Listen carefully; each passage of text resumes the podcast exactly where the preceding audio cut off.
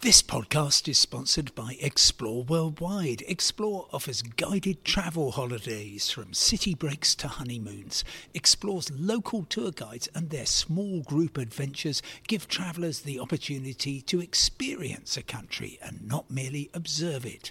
Whether it's a food and drink tour in the hilltop towns of Tuscany or a walking tour in the rice fields of Vietnam, Explore puts their trust in the quality of their local tour leaders so you get a better insight into your holiday destination. Head to exploreworldwide.com. Hello, and thanks for joining me. It's Sunday, the 23rd of May, and here's the very latest on travel and destinations from the Green List. Today, I'm picking up three questions, all to do with the government's traffic light system, that I hope will shine some red, amber, and green lights on changes this summer. The podcast is completely free, but if you want to support us, please subscribe to my new weekly travel email, Simon Calder's Travel Week, also free, and you can sign up at independent.co.uk forward slash newsletters. Now, Rachel asks, could the government give us a clear rationale as to why my fully vaccinated or tested American friends and family can't come to my wedding in the UK in July, but unvaccinated people from Portugal can? Well, Portugal is the only major country on the green list that British people can reasonably go to. The US is on the amber list, along with the vast majority of other nations, and that means that they are perfectly welcome to come to the UK. Um, they wouldn't be from a red list country, but they are from the US but they need to take a test before departure. They'll need to pre book two PCR tests on day two and day eight of their stay. They need to go straight into self isolation when they get here, and they can take an extra test after five days, which would allow them to get out and enjoy your wedding as long as it's negative. That's a very different position from anyone who's in Portugal now. They can come to the UK. They'll still have to have a test before they board a plane. They'll still have to fill in a form. They still have to book one PCR test when they arrive. But they will be allowed in, and that's a reflection of relative infection rates. It's also a reflection of the fact that the UK government is simply not interested in anybody's test results. It is simply irrelevant. Now, I bet quite a lot of dollars that by the time your wedding comes along in July, and congratulations, by the way, that the US will be on the green list and it won't be that difficult for British people to get into the US conversely. So I would simply relax. The American president, Joe Biden, will lift the presidential proclamation he has banning people from traveling from the UK to the US. And conversely, we will then in the UK put the US on the green list. So things will open up. It does seem, though, really tricky and unfair. Next question from Dren How much notice will those in amber destinations get to return home if that country is put on the red list while there? Well, we've had talk, and I've discussed it before, of the green watch list. This is the idea that if you're in a green country, before it goes amber, it will go on a green watch list and you'll get a week or two's warning, and that means that you can make plans accordingly. However, we've not talked about what happens if it's an amber destination and it switches to red, which of course means that you will then need to go into hotel quarantine when you arrive at tremendous expense. Now, the background here is that, of course, at the start of the coronavirus pandemic, there was utter shambles and upset and stress. Um, the shutters suddenly went up all over the place. Uh, the the frontiers came down or whatever they did, and a lot of people found themselves on the wrong side of someone else's lockdown. I know I was in Egypt and I'd spent an awful lot of money on a flight direct home to make sure I was able to escape.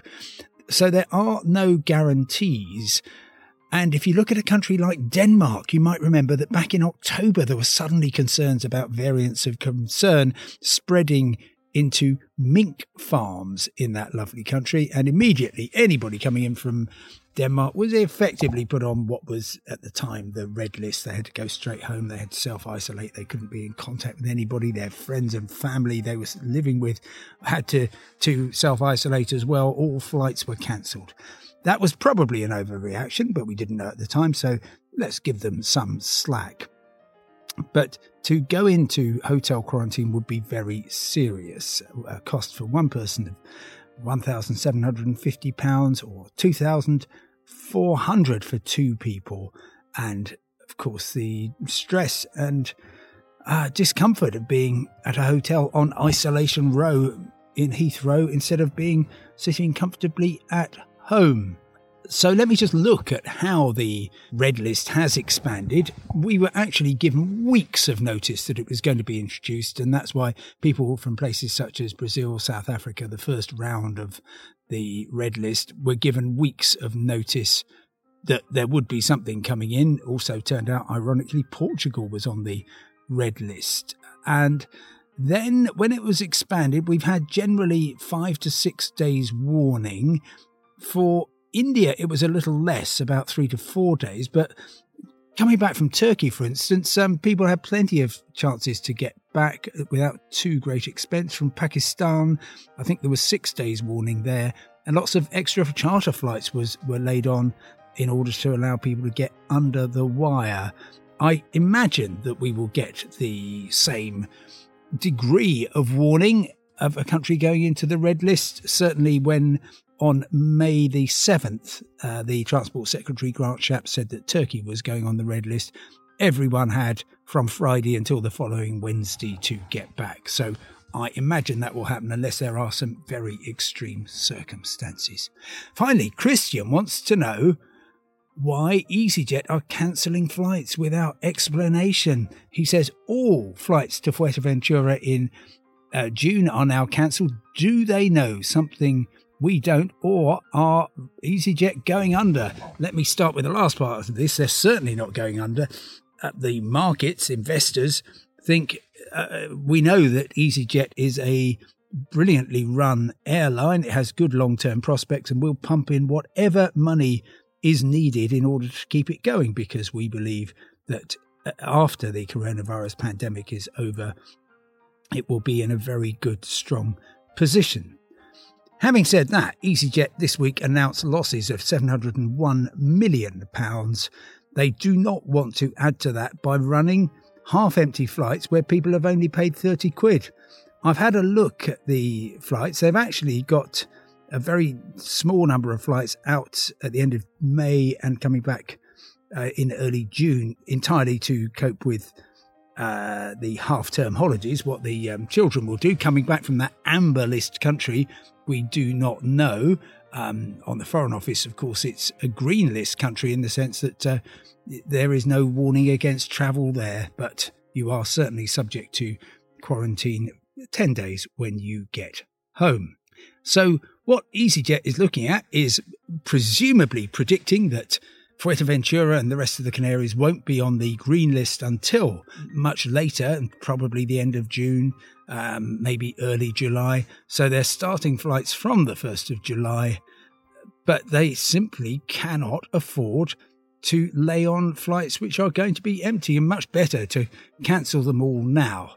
Bear in mind that when an airline, if you're booked on it, cancels a flight, you do not simply have to accept the refund or the rebook you can say, actually, I really need to go to Fuerteventura on that particular day, let's say the 15th of June. And therefore, you're now responsible for finding me a flight that will do it. And they will need to buy you a ticket on a different airline in order to get you there. So it's quite straightforward. But this is ultimately all brought about because of the government's approach to the green list. They are perfectly happy that there is a complete lack of certainty among airlines, among passengers, and that's reflected, of course, in people simply not booking. And it will continue for as long as they believe there is a risk. We know that they are not uh, particularly keen on anyone travelling anywhere, particularly not to the amber countries. So that's all for now. Thank you for listening. Don't subscribe. Uh, don't forget to subscribe and review if you possibly can. And do sign up to my new weekly travel email, Simon Calder's Travel Week. Also free and packed with lots of stuff. You can do that at independent.co.uk forward slash newsletters. Talk to you tomorrow. Goodbye.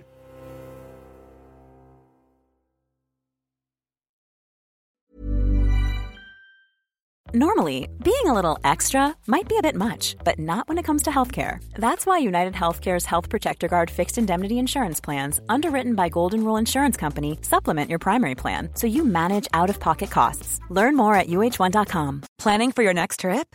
Elevate your travel style with Quince. Quince has all the jet setting essentials you'll want for your next getaway, like European linen, premium luggage options, buttery soft Italian leather bags, and so much more and is all priced at 50 to 80% less than similar brands. Plus, Quince only works with factories that use safe and ethical manufacturing practices. Pack your bags with high-quality essentials you'll be wearing for vacations to come with Quince. Go to quince.com/pack for free shipping and 365-day returns.